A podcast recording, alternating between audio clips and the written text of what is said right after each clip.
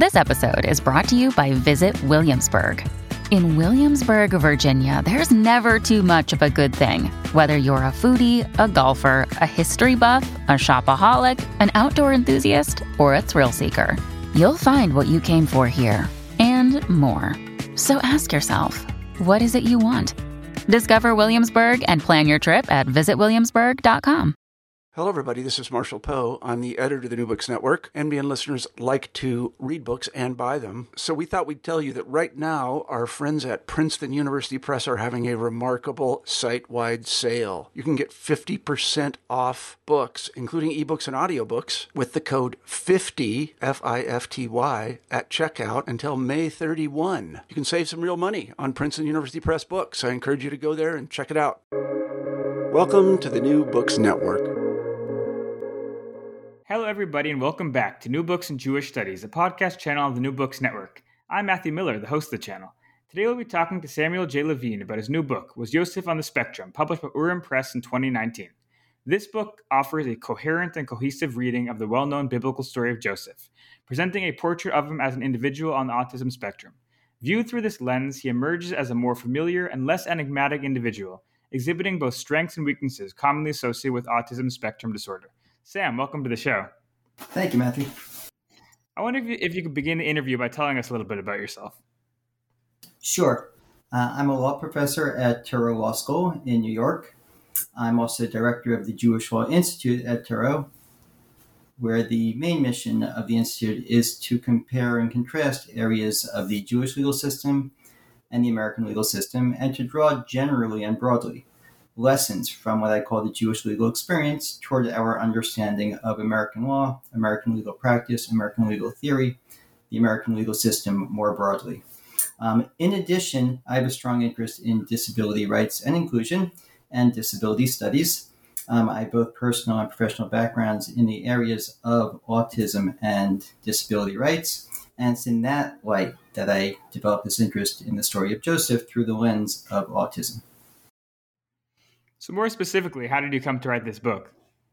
So, I, like many, um, have studied, or before I studied, heard the story of Joseph, of Yosef, whether it's in the synagogue, whether it's as I was growing up and hearing the story. Um, and there are so many aspects of the story that are fascinating. I mean, this is a story that's captured the attention for millennia, as well as through contemporary cultural settings. You know, we have Joseph and the Amazing Technicolor Dreamcoat on Broadway.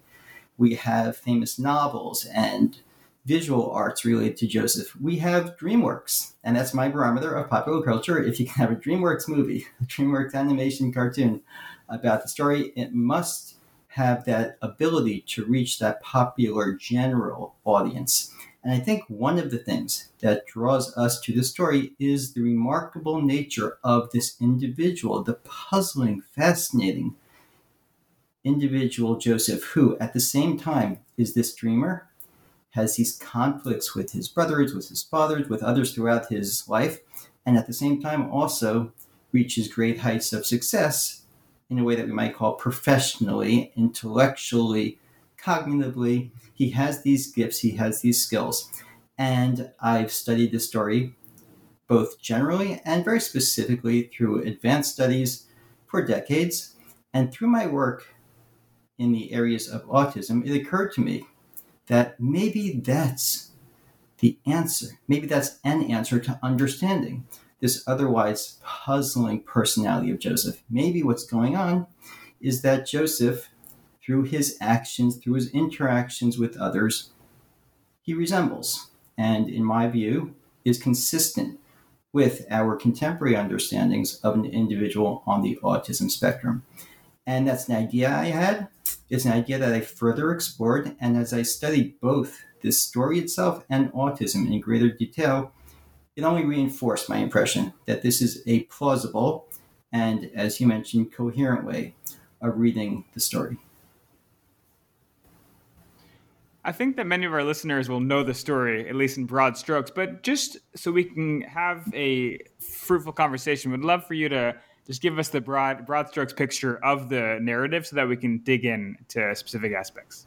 Absolutely. That's a great question and, and in some ways a challenging question because we're talking about a story that actually takes up a substantial portion of the book of Bereshit, the book of Genesis. Several chapters, several portions that we read in the synagogue um, coming up in, I guess, December, um, typically around December time. And week after week, we read about this story chapter after chapter. So, in a nutshell, we have Joseph the dreamer um, who has this dream of success, which he tells to his brothers. His brothers resent that. He's the uh, 11th of the 12 brothers, um, and they're not pleased to hear of these apparent ambitions he has um, and these thinly veiled dreams that suggests that he's going to rule over them as well as over his father, so it seems. So it upsets his brothers. His father gives him that famous coat. Um, However, we understand that episode that gives rise to the Broadway title, Technicolor Dreamcoat. Uh, great title, maybe accurate, maybe not. However, we understand those episodes. His brothers become jealous even further.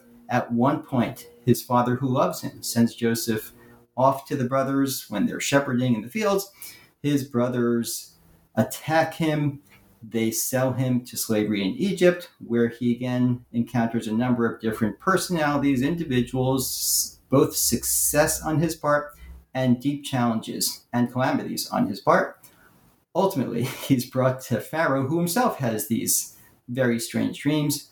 Joseph, the dreamer, also is skilled in interpreting dreams. He interprets Pharaoh's dreams perfectly to a T in a way that's clear to everyone as being both accurate and, in fact, brilliant. He describes and prescribes to Pharaoh the strategy that the kingdom should have because, as Joseph has told Pharaoh, there's going to be years of both feast and famine, and he prescribes a strategy through which Egypt will be able to survive and thrive within the famine that's essentially going to save Egypt as well as the surrounding areas.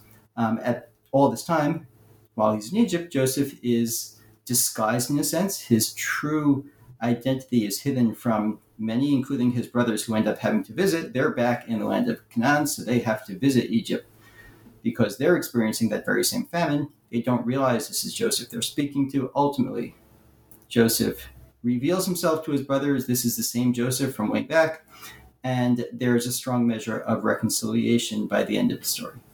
That's a, great summary. I think the thing we can dive off from there and, and, and, dig in a bit. But before we go into the actual story, wanted to start and look at the cover page of the book because both the image itself as well as the title, I think there, there's room for some discussion there. So the full title of the book is Was Yosef on the Spectrum? Understanding Joseph Through Torah, Midrash, and Classical Jewish Sources. So even the name of the character there, we actually have a difference between Yosef and Joseph. So why the difference? And are we to understand these names as describing different things, or is it just to give people an idea that there's the, the biblical name in Hebrew Yosef, and then in English he's referred to as Joseph? That's a great question, um, and I think it speaks to the audience for my book and the purpose of the book. And to be fair and to be clear, my basic purpose, my primary goal of the book was really to understand the story. My primary goal was, and this comes within the Jewish tradition of reading the biblical texts very carefully of reading through the traditional commentators from going back, you know, to from Talmudic and Midrashic times through medieval times through contemporary times, and trying to deeply understand the story. And so, using the name Yosef, the Hebrew name, and throughout the book, I likewise use the Hebrew names for the characters, for the individuals in the story. We translate for the book um, their names as well that may be more familiar with readers who aren't quite as familiar with the Hebrew name. But my primary purpose is to read the story of Joseph, of Yosef, and to understand the story, as the subtitle suggests, through Torah, Midrash, and traditional classical Jewish sources. Um, and the Joseph, you know, translating the name in the subtitle, is in case readers aren't sure who is this Yosef. Oh, Joseph Yosef, and that spells out exactly who it is. Were there any other titles that you considered? Uh, that's a good question. I have to think back for that. Um, the main title, um, as you um, can see, I put the question mark after the title was Yosef on the Spectrum. Um, there was a time when I was thinking of maybe stating the title in the affirmative that Yosef was on the spectrum, but of course, we can't know. Um, and that's where I thought it was um, preferable to phrase the title as a question. And it remains, of course, in many ways, for many different reasons, an open question to us. Who knows? Who knows? Uh, we can't. Uh, I would never, I should make that point, I would never diagnose anyone. I'm not a clinician. I wouldn't diagnose someone I met and spent time with.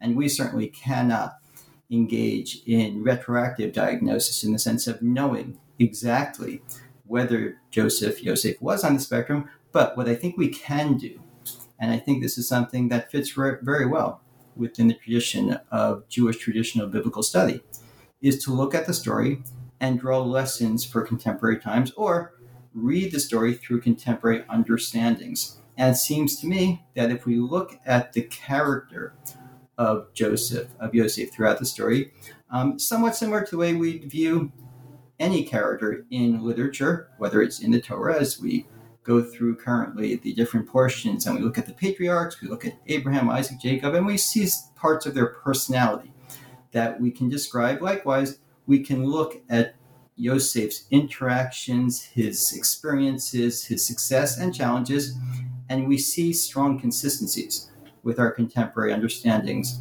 of autism. And the um, subtitle of Understanding Joseph, which is kind of bolded in the subtitle as well on the um, on the cover of the book. And I have to really give credit to my publisher um, and the graphic designer for putting together the cover.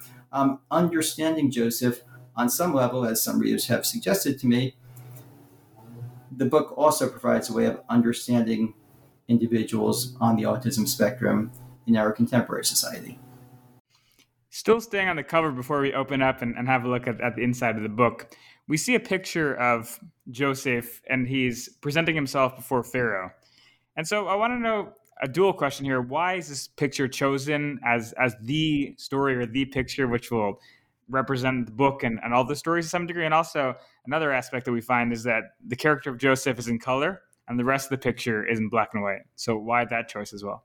And that's a great question as well. Thank you. Um, and I had uh, a fair amount of input um, into choosing this cover. My publisher, you mentioned Urim Publications, Fee is the publisher, and he said to me, "Do you have any ideas for the cover?" Um, and we were thinking about images, we were thinking about graphics, and I went online and I looked for images of Joseph, of the biblical Joseph, that are in the public domain.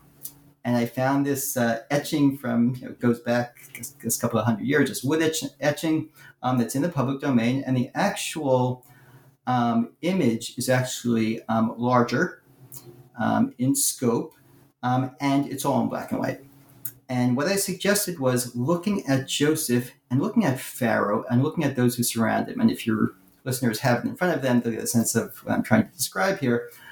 Pharaoh has this look of kind of skepticism, I think it's fair to say, but also a deep interest. He's wondering who is this person, and we're kind of getting ahead of ourselves in the story but there's that moment, maybe the key moment in the story, where Yosef appears before Pharaoh, and Pharaoh's wondering, who is this person that's been brought before me?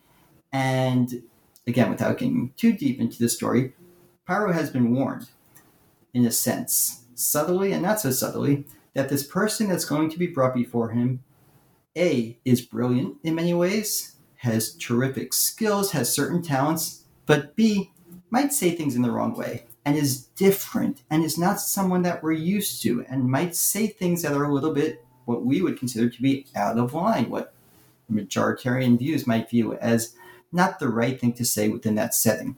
So he's kind of ready and he's listening very carefully. He's surrounded by his advisors who are even more skeptical. They're wondering, who is this person? And then we get to Joseph himself in the drawing, in the etching. And to me, he's depicted at once as being a bit different as well, as having these great ideas, as having this energy, this enthusiasm, but also perhaps being a bit out of line in the way he's conducting or expressing himself in an unexpected way. As far as the color, that was actually my publisher, the graphic artist idea, to put Joseph in color, to emphasize him, to highlight him, and to perhaps reflect the colorful nature of his personality. That's great. It's, it's a beautiful image. It's, it's very nice. It's, it's very good to look at. So if we look, and you spoke a bit about this um, before, but I wanted to dig in. So if we go into the introduction, you mentioned a key distinction between diagnosis and interpretation. So your work, as as the cover, as the title suggests, is, is about understanding Joseph. So it's understanding him within the biblical framework in, in the form of interpretation. How how exactly do you distinguish between interpretation on one hand and diagnosis on the other? Well, when we talk about diagnosis, um, and autism in particular is quite different from many other types of diagnosis, although autism does appear in the DSM, you know, the Diagnostic Statistic Manual, um, and I placed a footnote referring to the clinical characteristics or the clinical depictions, symptoms, you might even call them, of, um, of autism I think our contemporary understanding of autism and what we call neurodiversity, it's a term I didn't use in the book itself. It's a term that's unfamiliar, I think, to many, if not most readers and, and most of society, but a recognition that people think differently, that people have a different, as sometimes described, a different neurotype. There's something about the neurological makeup that's different. And viewing autism as more of a difference, as more of a kind of personality trait rather than as a diagnosis per se. And that's where Joseph's characteristics really do fit many of those personality types. Um, I'd also like to emphasize um, there's a saying that I'm fond of that if you've met one person on the autism spectrum, you've met one person on the autism spectrum.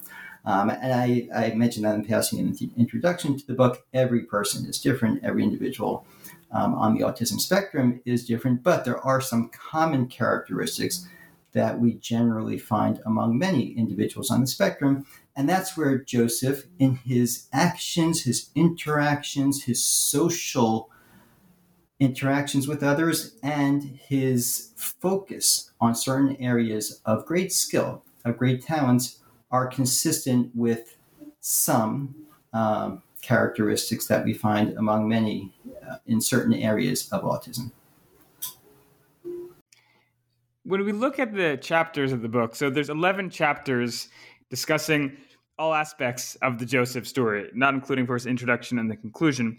And it goes from the very beginning, from as we discussed before, the interactions between Joseph and his brothers, all the way until the family, spoiler alert, ends up moving down to Egypt and and what happens there.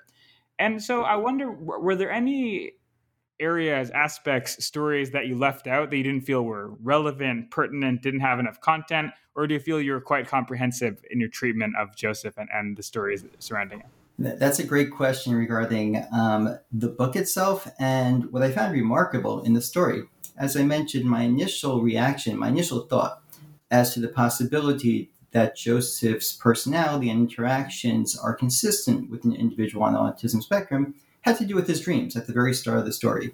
Now, he tells these dreams to his brothers, and his brothers don't want to hear it. In fact, they yell at him um, for telling him, telling them his dreams, and yet he goes back again and tells them his further dreams. And that's the point that's perhaps most puzzling about the entire story.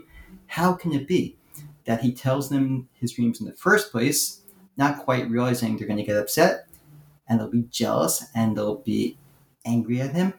And yet, when he has further dreams, he goes back again and tells them these dreams where, once again, not so subtly, he's pointing out that he has ambitions of ruling over them, of them bowing down to him, essentially. And that gave me sort of the aha moment where we have individuals on the autism spectrum, and this is not uncommon, who have a particular interest, a particular skill, and to the point of Joseph, may very well be correct in their apprehension of reality, in their ideas, in their thoughts, but sometimes communicate that reality in the wrong way. They're right about what they're saying, but they're communicating it, they're relating it in the wrong way, and they don't realize the reaction that they're prompting in others. They either don't understand the nuances or somehow are somewhat oblivious, unaware of how their conduct and the words they use and the things they say are going to affect the way others look at them. So I thought, okay, that's really interesting that this uh, initial episode seems to fit that aspect of autism. As I continue through the story, And again, as I focused on the biblical interpretations, the traditional interpretations, I was fairly amazed to find that if I look in this midrash, or if I look in that Talmudic discussion, or if I look at the Abravanel's commentary, you know, in medieval times, or if I look at Reb Dessler's commentary in contemporary times, and one after another throughout the story, throughout different parts of the story, there were strong indications that Joseph's personality, conduct, interactions are consistent with those of an individual on the spectrum. And it turns out that just about every piece of the story did seem to fit somewhere. So I'm not sure I ended up leaving out any significant part of the story.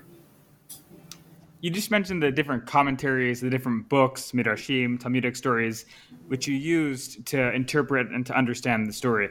Were there any specific texts or commentaries who you felt really picked up, not necessarily on the actual autism um, aspect of things, but at least um, the who, who, you felt were, were, were um, reflected your views the most, or let or let's say understood these neurodivergent aspects of Joseph the most in your mind.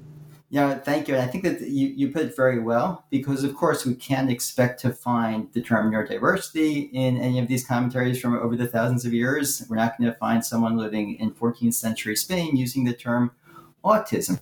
But what I found remarkable and what I posit is that human nature hasn't changed all that much. And that's part of the reason that we read the Torah. That's why we read great literature. We can read Shakespeare and say, well, this is a very different time and place, but we can understand human nature. Um, we can read the Greek plays and we can read the Torah and understand, and the lessons we're supposed to draw are how can we fit those ideas? What do we learn from those stories that are consistent with our understanding of contemporary times.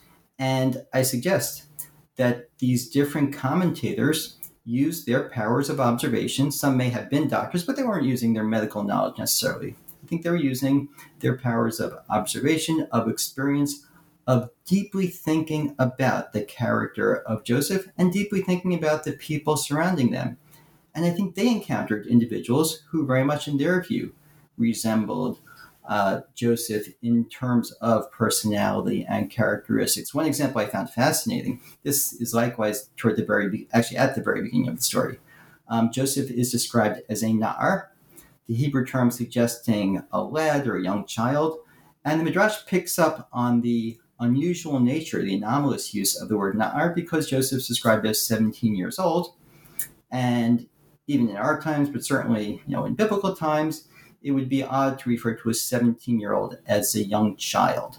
So the Midrash suggests that Joseph engaged in conduct, behaviors that seem somewhat immature, that seem somewhat childish or childlike. Um, at the same time, in the very same verse, Joseph's described as Ben Zikunim, um, which is subject to a fair amount of alternative interpretations. Some suggest that the word Ben Zikunim, the word Zakain being an older individual, demonstrates or indicates that Joseph was wise beyond his years. He had the wisdom of an older person. So there are competing views here as well. Abarbanel poses a question Can you have it both ways? Can you say that he's a Na'ar, he's kind of childish, and at the same time he's Ben Zikunim, he's wise beyond his years? And to me, the answer is yes. To me, the answer is that's exactly consistent with what we sometimes call the spiky profile. It's a term that's sometimes used for autism, also a term I don't use in the book. I don't know if it's familiar to many readers, but it's a term that's sometimes used to suggest, to try to capture this nuance of an individual who at the same time may be intellectually advanced in certain ways, may have certain cognitive abilities, while at the same time their behaviors, their social interactions, may disclose weaknesses, deficits, or may appear to others as being consistent with the behaviors of a younger child. We mentioned before the story about how Joseph had dreams. He shared one dream, he ended up sharing the other dream as well. And I wonder, are there any other stories or sections you felt really characterize Joseph's autistic characteristics? So, you know, as I suggested it, really comes through in my view um, throughout the book and you know verse after verse at various parts of the story so just to pick a couple um, of examples you know, fast forwarding to his time in Egypt. Um, and there's the famous encounter. He, he rises to success. Um, you know, Potiphar appoints him over his house, as it were. He's uh, kind of a leader um, within that, what we might call employment setting. And I like to draw that analogy because I think there is a strong connection between contemporary abilities in the employment setting, certain type of skills, while at the same time having those social deficits, social um, lack of awareness of sorts. And what happens is Potiphar's wife propositions Joseph day after day. Joseph kind of gets this. He understands what she's doing and he refuses. Now, I see Joseph's refusal and the dedication to the morality as he tells her, to his God, as consistent with the morality, the sense of truth, the sense of justice we also often find among individuals on the autism spectrum. But at the same time, he's vulnerable. And Potiphar's wife manufactures this scenario in which they're found alone, and yet he's vulnerable and unaware of what she's doing. As the story is described, he comes to work each and every day he likes the routine, again, consistent with an individual on the autism spectrum. He's dedicated to his work. He's dedicated to his master and to his God. He wants to do the right thing, and she takes advantage of that vulnerability, of that lack of awareness, of you might even say obliviousness to some of the surroundings, the social aspects of what's going on around him. And you know, tragically, we often find I'm involved in efforts toward autism employment. And we often find that's the office politics, the office setting, the unstructured, and this goes back to Joseph with his brothers as well, the unstructured, unwritten rules that are often the most challenging to individuals on the autism spectrum. And again, it's remarkable to me that we can look at this story from thousands of years ago and we see very similar scenarios playing out in contemporary times as well when we go between um, the beginning of the book to the end of the book, there's a lot that happens, as we've discussed. A lot of different stories, a lot of different things are going on with the character. And one of the things that that I notice, and that one will notice with the story, is that Joseph doesn't just sit down in a literal or a physical sense. He, he's really moving. He's not a static character. How do you see Joseph as a non-static character? How does he move? How does he develop as the story progresses? Well, I think Joseph has these ambitions. And again, to be fair, he's right. He has these skills that he's aware of, that he's confident in, that other people don't quite recognize. Now, his challenge, of course, is trying to demonstrate those abilities to other people in a way that they will understand. And what he finds is he has to navigate scenarios that are unfamiliar to him. He has to navigate these social interactions. He has to navigate the land of Egypt. He's eventually thrown in prison, as we were kind of leaving off the episode with Potiphar's wife. She falsely accuses him of having attacked her, of all things. He's the victim, and yet he's blamed. And here, too, tragically, consistent with what we find, whether it's the schoolyard, whether it's the workplace, um, disproportionately, individuals on the autism spectrum are found to be victimized by others and said to take the blame for what others have done to them. So Joseph winds up in prison of all things. I mean, imagine here he is trying to navigate the Egyptian prison.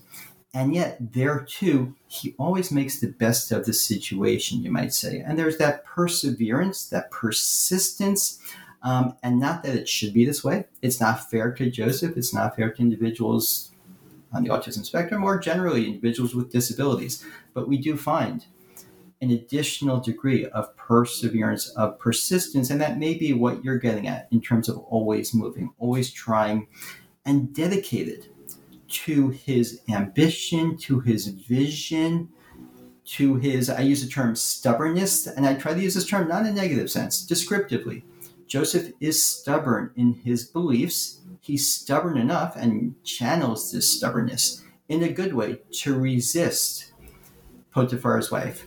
He uses this stubbornness to persist, to keep going, and to rise to the great heights that he achieves. As you were researching this book, were there anything which came out, any surprising finds? Um, you, you mentioned that the, this aspect of Joseph came came out throughout the story. So I guess in some ways that was a find w- which you came across. But any other surprising things that you came across, different sources that you hadn't thought you'd find, different ideas that, that were a bit surprising that, that you came uh, across? Uh, yeah, thank you. And here too, there are so many. So, so just to name a couple, um, I referred to, I alluded to the reference to Joseph as a Na'ar, as a young lad. And there's the famous Midrashic statement that's quoted by the famous biblical commentator Rashi um, that Joseph engaged in childlike behaviors. So, what were these childlike behaviors? Well, Rashi describes a couple of them. He says that Joseph kind of tended to his eyes and he kind of curled his hair. Um, and Rashi suggests, and this is based in some Midrashic readings, that perhaps this was in a way to make himself look nice, to beautify himself in a sense. And that's considered to be childlike because, you know, children, it, it's sort of immature, childlike to uh, care so much about one's appearance. So it's a question we might ask, you know, why is that necessarily childlike? You know, we know a lot of adults who, who care about their appearances as well. Maybe it's immature in some sense. So it's interesting that the Midrash itself actually adds a third behavior. It talks about Joseph being mitaleb akebo, kind of kicking his heels or perhaps um, standing, raising his heels, which to me and to many I've spoken with who are familiar with autism um, suggests a form of toe walking, perhaps, which is common with for individuals on the autism spectrum. And um, it gave me this idea, and looking at the midrash itself, certain various uh, versions of midrash don't mention, don't suggest that Joseph was engaging in tending to his eyes or to his hair necessarily to beautify himself. Rather, it says, and the language that Midrash uses is kind of a self reflexive language, it gaga, which is kind of a self enjoyment, or what we call, what's commonly referred to in the context of autism, as self stimulation, self stimulatory behaviors. And it's not uncommon for individuals on the autism spectrum to engage in sort of fidgety, again, it's the term stimming has come into play. I didn't use that term either in the book. Sort of the slang for the self stimulatory behaviors. And it struck me, maybe that's what's going on. Maybe when the Torah uses the term na'ar and the midrash written by individuals, written by rabbin, rabbinical figures who observed individuals on the autism spectrum. And it occurred to them maybe that's what's immature or childlike or childish.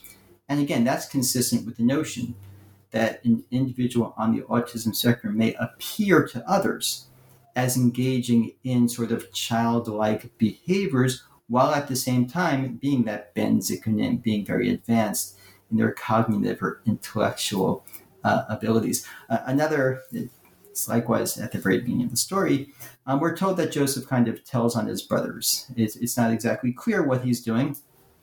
Um, but he goes to his father, kind of tell on what his brothers are doing. They seem to be doing something wrong. So the question arises well, what did they do that Joseph was telling Jacob about? So here too, Rashi, the famous uh, biblical commentator, citing Midrashim, suggests that they were engaging in various forms of wrongdoing. They were doing, uh, violating certain laws. They were eating food they shouldn't eat, other types of actions they shouldn't be engaged in. So this struck me as fascinating in the context of an individual on the autism spectrum because it doesn't seem like they were doing anything toward Joseph himself. They very likely were, and it seems that they were, but that's not what he's telling Jacob, their father. He's telling Jacob, look what they're doing. What they're doing is wrong, even though it doesn't affect him. And it's that sense of truth, of justice, of morality that we often find. And we find this in the school as well, the school setting, where a child on the autism spectrum is sometimes sort of the uh, tattler, kind of the one who tells the teacher, oh, those kids are doing something wrong, even if it doesn't have to bother that person. Why does that worry you so much? It has nothing to do with you. Now, taking it one step further, and this I found fascinating. Commentators ask the further question regarding Rashi, regarding this midrash. Were his brothers really doing something so wrong?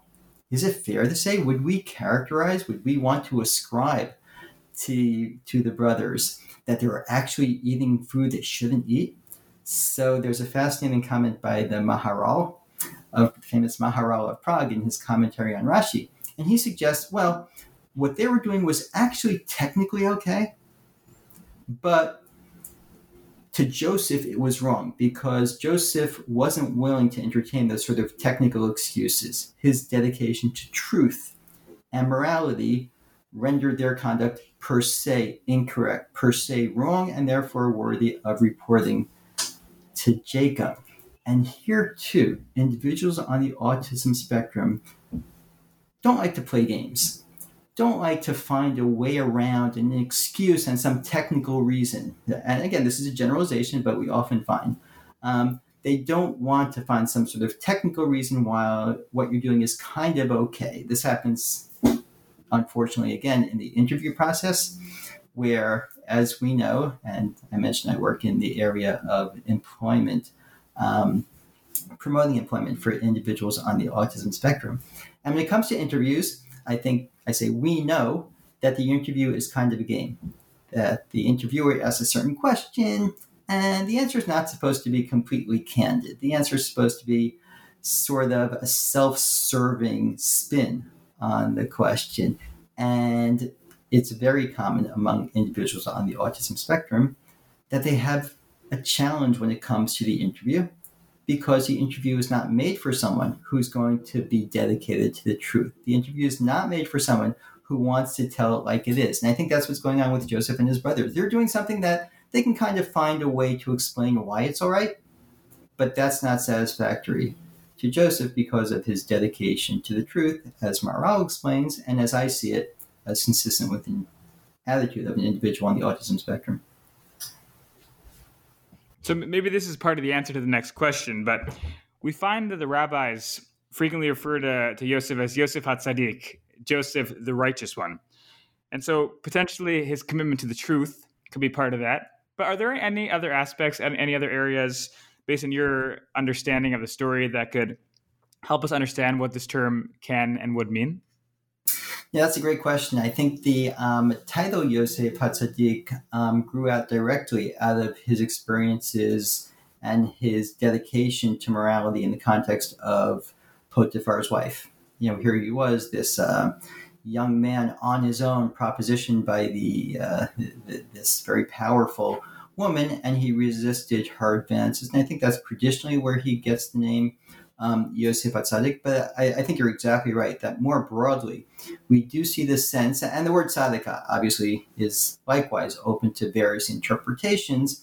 Um, uh, one reader suggested to me that sometimes we use the term tzaddik as indicating a certain innocence, a certain purity.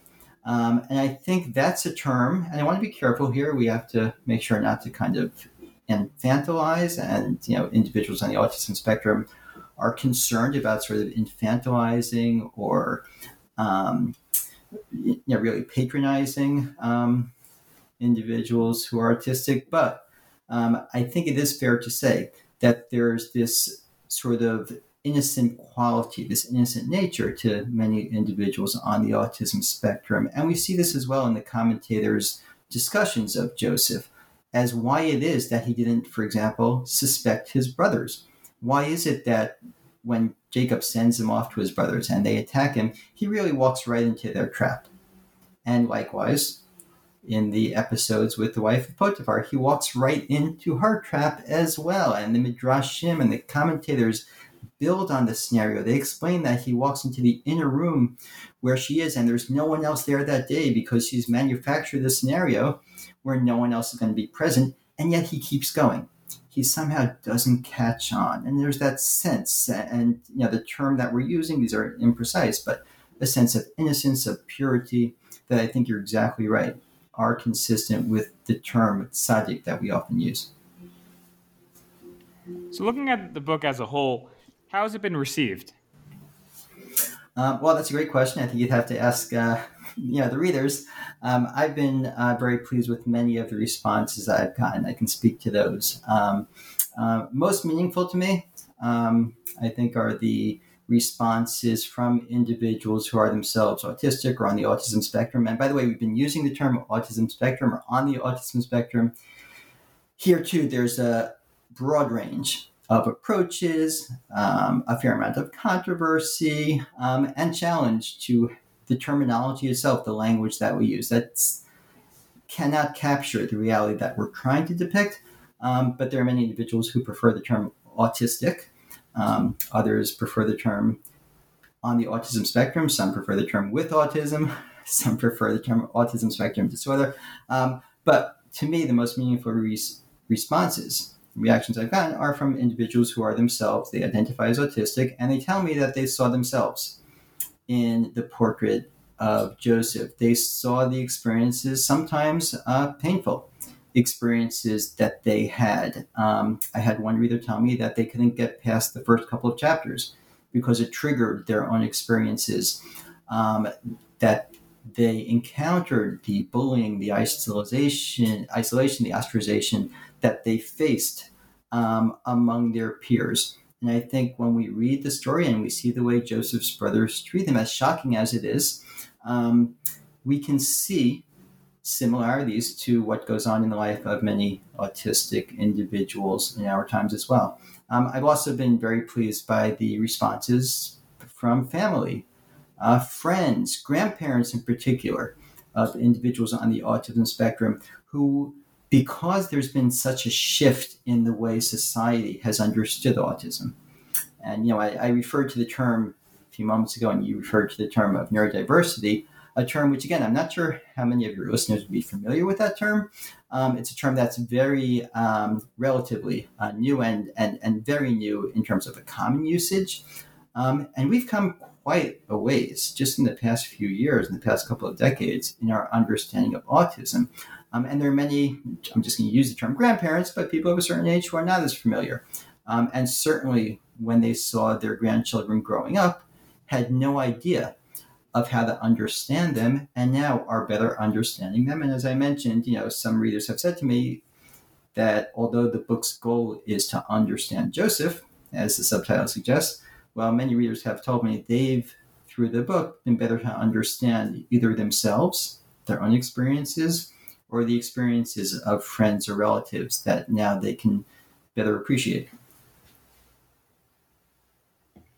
This might be a bit of a meta question, but if you'll indulge me, the book is is very helpful for people, for me, for other people using the book to understand people on the autism spectrum, and I've, I found that to be really the, be the case, and I, I commend you on that.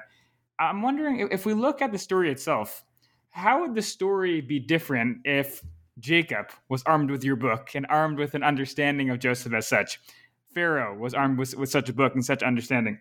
The brothers, etc. How could that understanding of Joseph change the story in, in any way? Of course, a lot of ways to go with this, but I wonder if you can give us a little bit of a taste of what, what you think could have happened differently.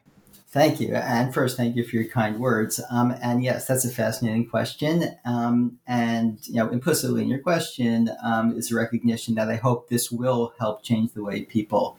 Um, wasn't the primary goal of the book, but I'm certainly pleased if it has the um, function of helping people better relate and better understand individuals on the autism spectrum and, and interrelate with them differently um, in a more positive way. So let's take Jacob. Um, and you know, hindsight's twenty twenty. It's so easy for us to say, "Oh, come on, why did you give him the coat?" You know, that just made the brothers more jealous. And you know, it's it's not a new question. The Talmud itself makes that point, right? The Talmud says, you know, Jacob made a mistake. Jacob should not have favored Joseph because it just bred the resentment of his brothers. But I think there's something more here. I think that Jacob was working through a scenario, and parenting is difficult, but this is in some ways a different type of parenting. This is parenting with children who are not, as we use the term, neurotypical, or at least one child who's not neurotypical, and navigating that scenario where Otherwise, it might be helpful to use certain techniques, but it may not work. And I think, I suggest that the reason it didn't work when Joseph, Jacob first gives Joseph the code, and then an even more puzzling episode, I think it's fair to say, I've alluded to Jacob, Joseph going off to his brothers when they're tending the sheep. Jacob sends him off. And Jacob says, Oh, your brothers are out tending the sheep. Why don't you go see how they're doing and see how the sheep are doing? And looking back, it's of course tragic and puzzling as well. Why did Jacob send Joseph off? Didn't he realize that if he puts Joseph in this position of isolation with his brothers, unstructured time, and all that, doesn't he envision the problems that are going to occur? So, what was Jacob thinking? Which is essentially your question. And you know, it's interesting because at the very beginning of the story as well, another term that's used, and this is all in the opening verses of the of the story, we have a lot of clues to J- Joseph's personality.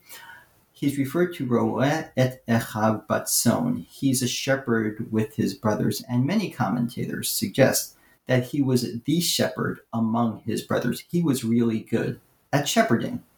Here, too, many individuals on the autism spectrum have a certain connection, as it were, or comfort with animals. Uh, maybe the most famous autistic individual in the world, Temple Grandin.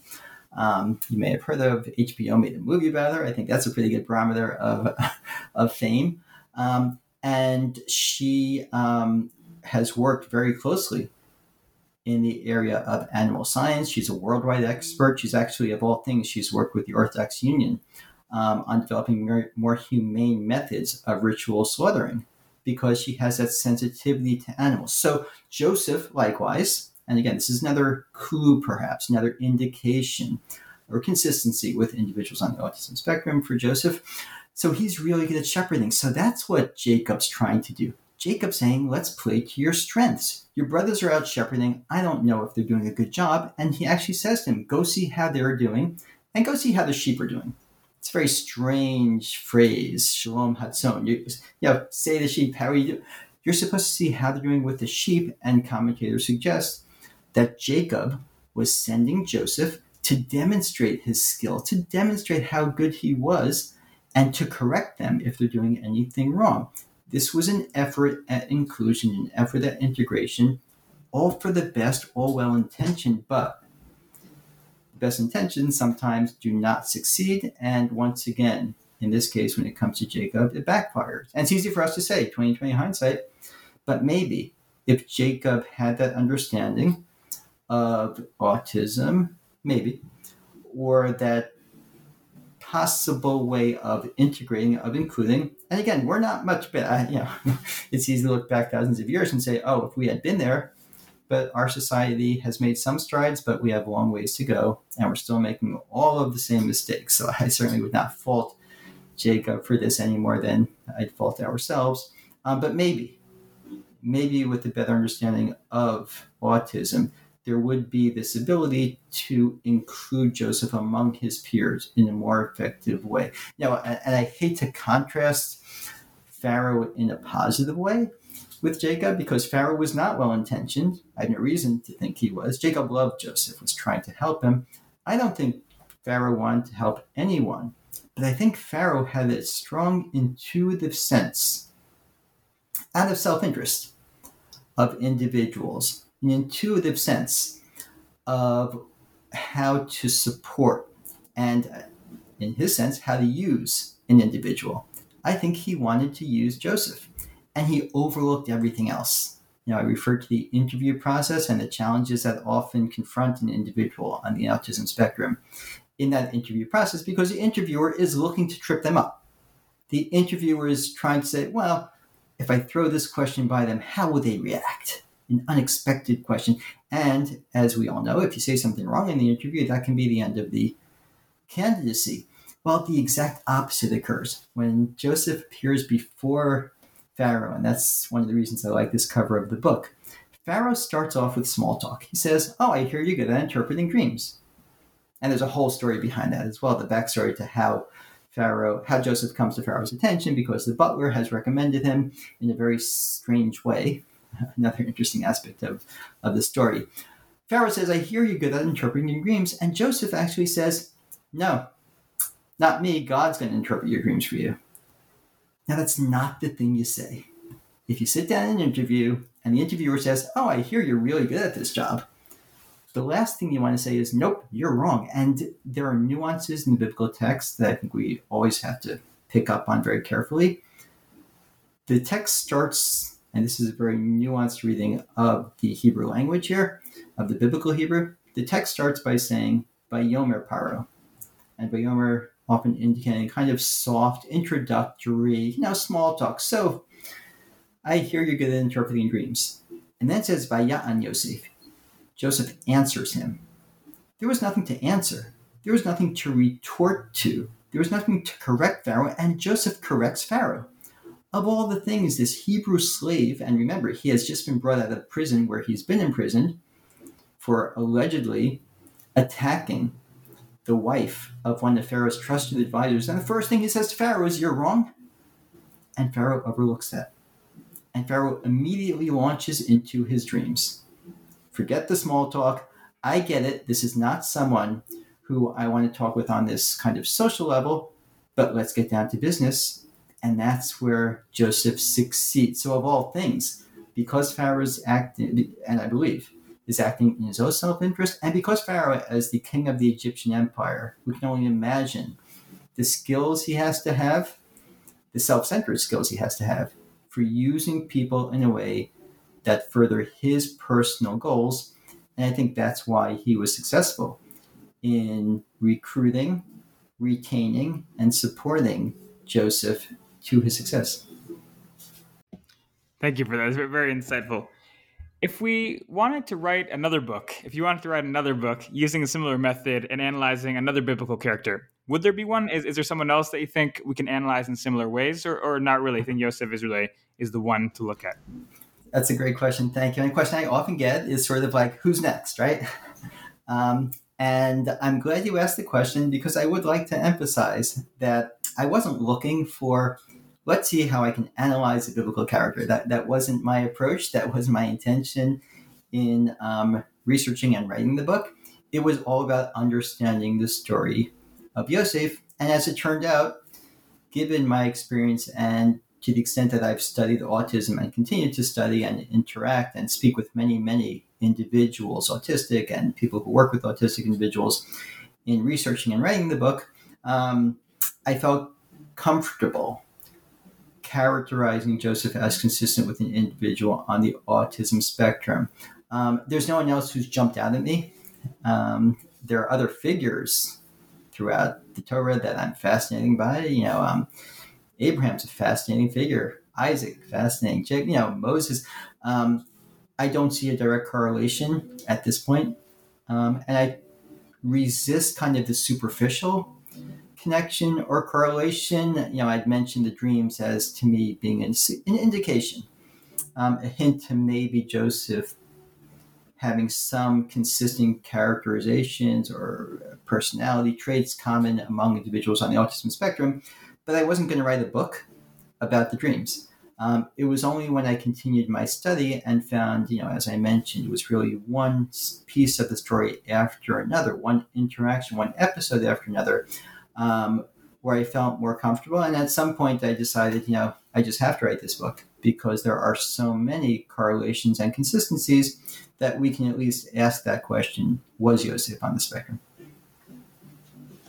Thank you we're wrapping up our interview soon, but before we go, I want to know: Are there any other questions, any other things that I could have, should have asked that I haven't asked yet that you'd like to elaborate upon? Um, you, have done a great job, if I may say so. I mean, you, you really have touched upon so many important, um, both the goals of the book um, and the substance of the book. Um, we I alluded to a couple of times, and I think it's worth mentioning the interactions that Joseph has with the butler, as I refer to him, the Sar HaMashkim and the Sar HaOfim, the butler and the baker, funny names, um, that he's imprisoned with. So what happens is when Joseph is falsely accused, and accusation in this case equals conviction. I'm a criminal law professor. They're very different in our system, but if the uh, wife of Potiphar accuses someone, that's essentially a conviction as well. So Joseph is imprisoned, um, and he finds himself with the butler and the baker, and they have their own dreams. And here's Joseph, you know, I think they call him King of Dreams in the uh, DreamWorks animation. So here's his opportunity to interpret their dreams, and he interprets their dreams perfectly, as far as they can tell. One of them is going to be brought back bef- to Pharaoh. They were both formerly uh, Pharaoh's uh, advisors. One was the royal butler, one was a royal baker, um, and they've both been imprisoned for something they did wrong. It's not clear what they did wrong from the text of the Torah, Midrashim suggests, and I think this is significant in the context of the story of Joseph, Midrashim suggests that they both violated, in a very minor way, we would consider relatively minor breaches of royal protocol. That the uh, butler allowed uh, a fly in Pharaoh's wine, and the baker um, allowed there to be some pebbles or such in the in Pharaoh's bread. So minor crimes, as it is, they're imprisoned, and Joseph tells them, "Well, Butler, you've got this dream. Guess what's going to happen? Pharaoh's going to raise up your head, and you're going to be back in the royal kingdom. But uh, Baker, well, Pharaoh's going to raise up your head off of you, and you're going to be executed." And it turns out that Joseph's right. Now, when Joseph tells these stories, A, he describes, he interprets the dreams using the same language. And putting ourselves in the place of the baker, you can just imagine how difficult it was to hear. He had just heard Joseph first turn to the butler and said, In three days, Pharaoh's going to lift up your head and you're going to be back in the royal palace and the uh, trusted advisor again. And then he turns to the baker and says, And the baker's like, Okay, what about my dream? he says, Well, in three days, Pharaoh's going to lift up your head off of you. And that turn of phrase, you can imagine, was quite distressing for the baker. So that, that was surprising to me um, if you read that closely. Um, and in addition, he then quickly turns to the butler and says, Okay, here's the plan. You go back there, you tell him I was falsely accused. I was kidnapped from being a Hebrew, and you have him return me and break me out of bring me out of prison. So, thinking, putting ourselves in the place of the butler, how would you react? So, on the one hand, maybe there's this element of owing someone something, of gratitude for interpreting the dream in a positive way. On the other hand, I'd like to suggest that the butler sensed something in the way Joseph communicates with others. Joseph says, and using that term again, the way I characterize a common characteristic of individuals on the autism spectrum. He said the right thing, but he said it in the wrong way. He was correct in his interpretation of the dreams, but he communicated it in a way that was socially problematic. Now, when Pharaoh has his dreams, the butler's unsure what to do because, on the one hand, he knows that Joseph is the expert in interpreting dreams. He's got the skill for this job, but I think he was a bit hesitant. And it's remarkable that he does hesitate because you would think he would bring Joseph to Pharaoh's attention right away. When he does ultimately recommend Joseph, he uses this unusual language. He says that when he was in prison, he was with someone, and he uses that same term, na'ar. Eved, Ivri, these are somewhat pejorative terms. And that same term, na'ar, that we saw before. I posit, I suggest, that he's trying to send Pharaoh the message that this is someone skilled, someone who can do the job, someone who interpreted my dream brilliantly, someone who interpreted the baker's dream brilliantly. But he's also a na'ar. He's also someone who sometimes engages in those behaviors that are unexpected, that are unfamiliar. And if you interview him, don't blame me if he says the wrong thing. Don't blame me if he does the wrong thing. And that's exactly what plays out. And through that understanding, I think the story, again, that picture on the title, has even more significance. Where Pharaoh is ready, Pharaoh's expecting, well, let's see how it goes. And maybe he'll say the wrong thing, but he can do the job. And one lesson that I try to reinforce when it comes to autism employment is that when it comes to the interview process, it's kind of funny in a strange way that we do interview people and hire them based on their interviewing skills because they're not being hired to conduct an interview or to respond to an interview unless that's the job description. They're being hired to do a particular job. So the goal should be to analyze, to assess those skills necessary for the job, not to see how good they are at interviewing. And that's what Pharaoh, to his credit, again, I think it's self interested, I think it's all self serving but he looks for the skills of Joseph and he overlooks the faux pas. He overlooks saying the wrong things. And even though he's been so tough, and again, the context of the alleged sins, so to speak, the affront to the royal protocol on the part of the baker, you know, a, some pebbles in the bread, fly in the wine. Now, in that context, you can imagine Pharaoh lashing out at Joseph, and you can understand the resistance of the butler. You know, off with both your heads. He said the wrong thing to me. But of all things, Pharaoh actually does take into account that this person, this Na'ar, is actually really skilled in interpreting dreams, and that's what I need. And that's why I'm going to hire this person. Thank you. It's very insightful and very inspiring as well. I've taken up a lot of your time, and on the New Books Network, we have a question that we like to ask all of our interviewees. What are you working on next? It's a great question. Thank you. So, um, and the answer is a lot of things. um, so, my um, full time position as a law professor at Touro Law School um, brings me to areas of legal scholarship primarily.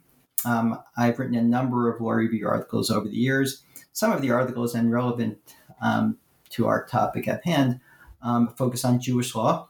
So, I've actually published a couple of books collecting um, articles I've written over the years comparing different aspects of Jewish law and American law. Um, my other fields of scholarship in the legal area are legal ethics and criminal law, as well as uh, constitutional law. Um, I'm also thinking, I, I, mentioned that I have an interest in the personalities of Abraham, Isaac, and Jacob, um, and others. So I do have some thoughts along those lines, and perhaps um, I'll put those thoughts into writing as well. Thanks a lot. I look forward to, to reading it. Thank you. Thank you very much. We've been talking to Samuel J. Levine, author of Was, Joseph, Was Yosef on the Spectrum, published in 2019 by Urim Publications. Happy reading, my friends.